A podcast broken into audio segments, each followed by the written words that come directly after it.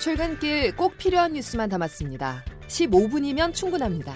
CBS 김덕기의 아침 뉴스가 전해드리는 뉴스 속속.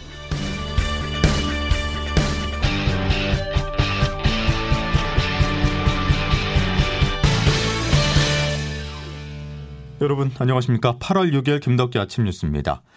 다음 주부터 적용할 사회적 거리두기 조정안이 오늘 오전에 발표됩니다. 현 단계 연장이 유력한 가운데 가장 큰 관심은 지금보다 더 강력한 추가 조치가 나올 것이냐 하는 여부인데요. 4차 대유행의 확산세가 꺾이지 않고 있죠. 하지만 정부는 기존 단계에서 미세 조정하는 수준이라고 밝혔습니다. 첫 소식 정석호 기자입니다. 중앙재난안전대책본부는 오늘 오전 수도권과 비수도권에 적용될 사회적 거리두기 단계를 발표합니다. 현재 수도권에는 4주째 4단계가, 비수도권은 2주째 3단계가 적용 중입니다. 중앙방역대책본부 이길 제1통제관입니다. 높아진 이동량, 델타 변이의 유행 등을 종합적으로 영향 미친 것으로 판단하고 있습니다. 따라서 환자 수가 감소를 위해서는 종합적인 노력과 시간이 좀더 필요한 것으로 보고 있습니다. 수도권 의 코로나 기세도 꺾이지 않고 있고 여기다 비수도권은 어제 기준으로 최다로 집계됐습니다. 현행 거리두기를 유지해야 한다는 목소리가 나오는 이유입니다.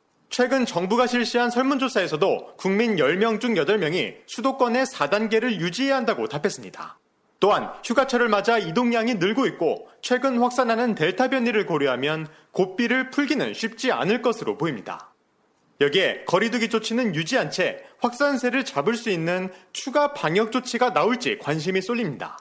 정부는 구체적인 언급은 꺼리면서도 거리두기 체계 내 미비한 점을 보완하는 방안도 발표하겠다고 밝혔습니다.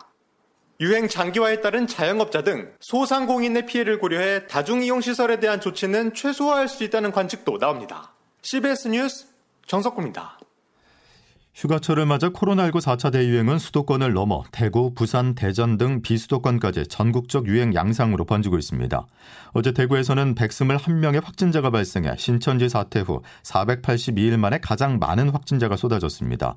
충북, 충주와 경남, 창원 등이 거리두기 4단계 돌입한 가운데 전체 지역 발생 확진자 가운데 비수도권 비중이 40%를 돌파했습니다. 접속만 하면 먹통이 돼 이용자들의 큰 불만을 샀던 백신 사전 예약 시스템이 개선됩니다. 간편 인증을 도입하고 시간당 접속 인원도 크게 늘린다는 계획인데요. 어떤 부분이 달라지는 것인지 조태임 기자가 설명해 드립니다. 만 18세에서 49세 청장년층 1,600만 명의 백신 예약이 다음 주 월요일인 9일 저녁 8시부터 19일 오후 6시까지 진행됩니다. 앞서 50대 예약 당시 접속 지연으로 먹통 사태를 반복하며 애를 태웠던 예약 시스템은 개선됩니다. 서버를 확충해 기존에 시간당 30만 건을 수용했던 곳에서 최대 200만 건까지 수용할 수 있도록 했습니다. 또 과부하 원인으로 꼽혔던 여러 기기를 통한 동시 접속은 어려워지고 대리 예약도 안 됩니다. 나선웅 질병관리청 차장입니다. 본인 인증은 10분당 1회만 가능해집니다. 동시 접속할 경우 본인 인증을 최초에 성공한 기기로만 예약이 가능합니다. 본인 인증도 휴대전화, 아이핀, 공동인증서 외에도 카카오, 네이버, 패스 등 간편 인증서를 통해 빠르게 할 수 있습니다. 이번 예약은 10부제로 진행되기 때문에 1일 최대 190만 명 이하로 분산한다는 게 정부 방침입니다. 자신의 생일 끝자리에 맞춰 하면 되는데 만약 21일 생이라면 11일에, 19일 생이라면 첫날인 9일에 예약 시스템에 접속하면 됩니다. 예약은 당일 저녁 8시부터 다음날 오후 6시까지 가능합니다. 이 기간에 예약을 놓쳤을 경우에는 8월 19일부터 다시 한번 기회가 주어집니다. CBS 뉴스 조태임입니다. 코로나 4차 대유행 속에 불법 도박을 벌이는 변칙 홀덤 게임장이 기승을 부리고 있습니다. 서울 시내에만 100군데가 넘을 것이라고 하는데요. 방역 수칙도 지켜지지 않는 불법 게임장을 백담 기자가 잠입 취재했습니다. 그제 저녁 서울 중랑구의 한 빌딩 앞 간판이나 현수막도 없는 한 사무실에 심상치 않은 사람들이 드나듭니다. 직접 문을 열고 들어가니 카지노를 방불케 하는 도박장이 펼쳐져 있습니다. 홀덤펍에서 불법 도박을 펼치는 이른바 변칙 홀덤 게임장입니다. 테이블 위에는 카드와 칩이 놓여져 있고 불법 환전을 하는 모습도 포착됐습니다. 업계 관계자 A씨입니다. 2시간, 3시간이 지나서 자기가 그만하고 싶을 때 그냥 카운터에 있는 뱅커한테 갖다 주면은 그걸 현금으로 정산해 주죠. 도박장 벽에 현금 거래 금지 문구가 적혔지만 경찰의 단속망을 피하기 위한 연막일 뿐이라고 관계자는 설명합니다. 불법 도박뿐 아니라 감염병 예방법 위반 행위도 쉽게 포착됐습니다. 테이블에 모인 참가자 간의 거리두기는 전혀 지켜지지 않았고 오후 10시가 넘어서도 손님들의 발걸음은 끊이지 않았습니다. 더욱 큰 문제는 이런 불법 도박장이 서울에만 100곳이 넘는다는 겁니다. 100군데 이상 있는 걸로 알아요. 그 안에서 누군가 신고하지 않는 이상은 안 걸려요. 경찰이 단속에 뒷짐을 지고 있는 사이 코로나19 속 위험한 불법 도박은 계속 확산되고 있습니다. CBS 뉴스 백담입니다. 도쿄올림픽 소식으로 이어가겠습니다. 우리나라 여자 배구 대표팀이 오늘 위대한 도전에 나섭니다. 올림픽 마지막 무대를 앞둔 김연경 선수는 목에 피가 나도록 소리 지르며 뛰겠다라고 각오를 밝혔는데요. 상대는 세계 랭킹 2위 브라질입니다. 장규석 기자입니다. 8강도 힘들다고 했던 전력의 여자 배구팀이 세계 4위의 강호 터키를 꺾고 4강에 오르면서 이제는 결승까지 넘보게 됐습니다. 상대는 세계 2위 팀인 브라질. 앞서 가진 조별리그 A조 1차전에서는 0대 3으로 완패했지만 사기가 한껏 오른 지금은 경기 결과를 그 누구도 예측할 수 없습니다. 특히 생애 마지막 올림픽을 치르고 있는 김연경 선수가 오늘 어떤 활약을 보여줄지가 관심입니다. 경기 내내 울리는 쩌렁쩌렁한 목소리, 애매한 판정에는 강한 항의로 심판까지 압박하는 노련함을 보여줬던 김연경. 여전히 갈라진 목은 회복되지 못했지만 오늘도 목에 피가 나도록 소리 지르며 뛰겠다고 한 점 한점 최선을 다하겠다며 각오를 다졌습니다. 다들 준비가 됐다라는 것을 알고 있기 때문에 결과가 어떻게 됐든 저희는 최선을 다해서 한 점 한 점 후회 없이 살아갈 수 있도록 하겠습니다. 오늘 브라질전에서 승리하면 여자 배구는 1976년 몬트리올 올림픽 동메달 이후 45년 만에 메달을 확보하는 역사를 쓰게 됩니다. 또 김연경 선수로서도 지난 2012년 런던 올림픽 때 4강에 진출하고도 메달을 걸지 못했던 노메달의 한을 이번 그의 마지막 올림픽에서 풀 수 있을지 오늘 저녁 9시에 열리는 경기에 온 국민의 관심이 집중되고 있습니다. CBS 뉴스 장규석입니다. 야구 대표팀은 미국에 패하면서 금메달 도전도 일본과 재대결도 무산됐습니다. 대표팀은 내일 도미니카 공화국과 동메달 결정전을 치릅니다. 일본 현지에서 김동욱 기자입니다. 야구 대표팀은 어제 패자 준결승에서 미국의 2대 7로 완패했습니다. 19 막내 이을이는 5이닝 2실점 호투를 펼쳤지만 형들의 방망이가 침묵했습니다. 그제 한일전에서도 2점에 그친 타선은 미국전에서도 역시 안타 7개로 2점을 얻는 데 그쳤습니다. 서력을 위해 기다렸던 한일 결승전도 결국 무산됐습니다. 선발 이을이 선수입니다. 이제 일본 만나서 이제 시합을 한 번 더 해보고 싶었는데 그게 안 돼서 좀 아쉽게 됐습니다. 야구 대표팀은 내일 낮 12시 도미니카 공화국과 동메달 결정전을 치릅니다. 올림픽 2연패에 도전 중인 여자 골프는 고진영이 선두의 6타 뒤진 공동 6위를 기록 중입니다. 김효주와 김세영이 공동 11위, 박인비가 공동 24위에 자리하고 있습니다. 다만 4라운드가 열리는 내일 태풍 예보로 3라운드 축소를 검토하고 있어 올림픽 2연패가 힘들어질 가능성이 있습니다. 도쿄에서 CBS 뉴스 김동욱입니다. 탁구 대표팀이 올림픽 동메달을 놓고 숙적 일본과 맞붙습니다. 이상수와 정영식, 장우진으로 구성된 남자 탁구 대표팀은 오늘 오전 11시 도쿄 체육관에서 단체전 동메달을 놓고 일본과 승부를 벌입니다. 또 전체 2위로 스포츠 클라이밍 콤바인 결선에 오른 서채현도 오후 5시 30분에 메달에 도전합니다. 이제 정치권 소식입니다. 더불어민주당 대선 경선이 이재명, 이낙연 두 후보 측의 비방전으로 얼룩지고 있습니다. 과거사 공방에 이어서 조폭 연루설까지 불거졌습니다. 이준규 기자가 보도합니다. 민주당 대선 경선에 때 아닌 조폭 연루설이 등장했습니다. 이낙연 캠프 정운영 공보단장은 이재명 경기도지사가 광주 폭력 조직 행동대장과 다정하게 손을 잡고 사진을 찍었다고 연루 의혹을 제기했습니다. 이 인사는 문흥식 5.18 구속자 보상자 회장입니다. 지금은 5.18 유공자단체 회장이지만 1995년 광주지법 판결문에 신양 오비파 행동대장으로 기재됐다는 이유 때문에 조폭으로 언급된 겁니다. 그러자 이재명 캠프도 이낙연 전 대표와 문 회장이 올해와 지난해 두 차례에 걸쳐 만났다고 밝혔습니다. 이 지사가 조폭과 한 번 만났다면 이 전 대표는 두 번 만났으니 조폭과 더 친한 것 아니냐는 얘기입니다. 이 지사의 음주운전 이력, 이 전 대표와 최성해 전 동양대 총장의 회동에 대한 비방전도 여전히 진행 중입니다.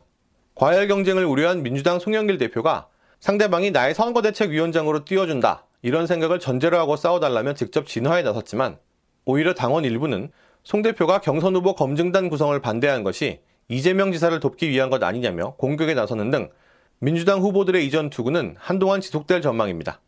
CBS 뉴스 이준규입니다. 여권은 한미 연합훈련을 놓고도 갈등하고 있습니다. 더불어민주당과 정의당 등 범여권 의원 74명은 남북 통신선 연결로 재개된 남북 대화 분위기를 살려 북한이 소통의 장으로 나온다면 정부가 훈련 연기를 적극 검토해야 한다는 입장입니다. 하지만 송영길 민주당 대표는 남북 통신선이 회복한 것만 가지고 훈련을 연기할 수가 없다면서 성명서를 낸 의원들에게 양해를 구했고 야당도 거세게 반발하고 있어 한미 연합훈련 연기를 둘러싼 논란이 당분간 이어질 것으로 전망됩니다. 국민의힘 대선 주자인 윤석열 전 검찰총장이 또 설화에 휩싸였습니다. 부산일보와 가진 인터뷰에서 후쿠시마 원전이 폭발한 것은 아니다. 원전 자체가 붕괴된 게 아니고 방사능 유출은 기본적으로 안 됐다라고 말을 했는데요. 사실과 전혀 다른 내용이죠. 여당에서는 강도 높은 비판이 이어졌고 같은 당 경쟁 주자들까지 윤 전 총장의 발언을 문제 삼았습니다. 원희룡, 유승민 예비 후보의 말 차례로 들어보시죠. 후쿠시마에 방사능이 유출된 바가 없다? 전혀 준비가 안 된 그리고 민심의 의구심과 함께 오히려 비호감과 분노를 일으키는 이 문제에 대한 발언은 굉장히 좀 조심하는 게 맞지 않았나.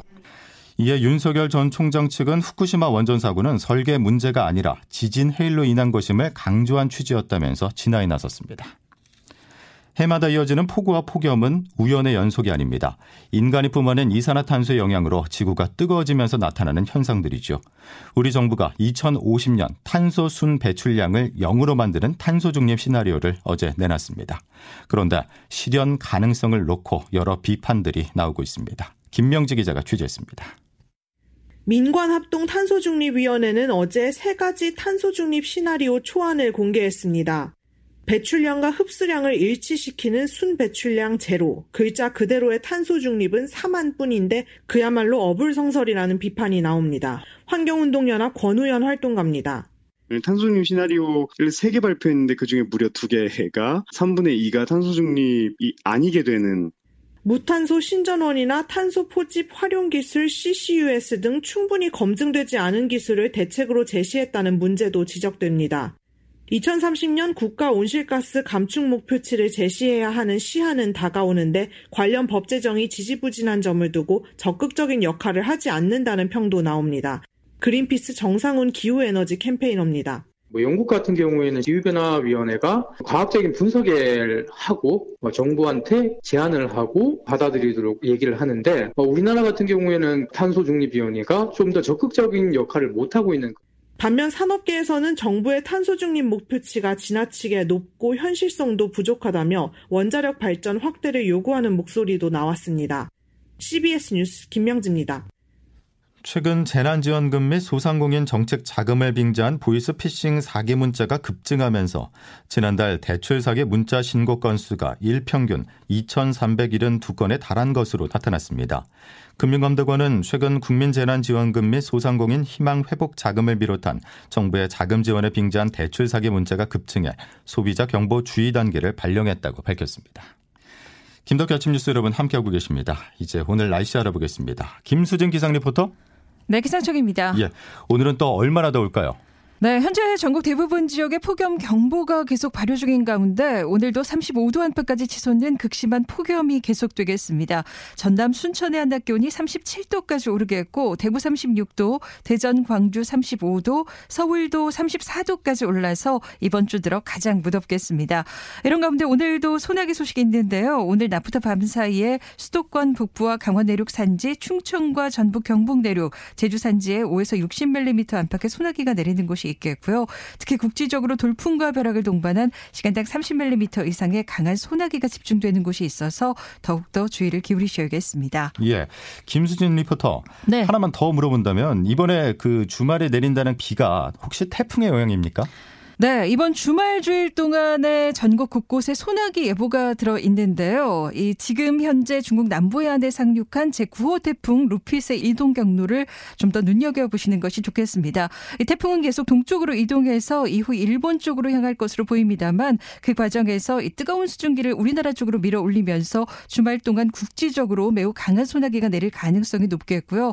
특히 다음 주부터는 우리나라 남부 다음 주 초부터는 우리나라 남부와 제주 동해안 쪽으로 직접적으로 직간접적인 영향을 줄 가능성이 있어서 이후 발표되는 태풍 정보를 계속 참고하시는 것이 좋겠습니다. 지금까지 날씨였습니다.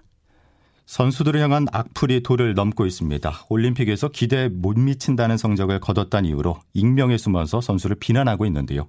반면 일부 배구 팬들은 김연경 선수 이름으로 큰 산불 피해를 입은 터키에 묘목을 기부하는 운동을 벌이고 있습니다.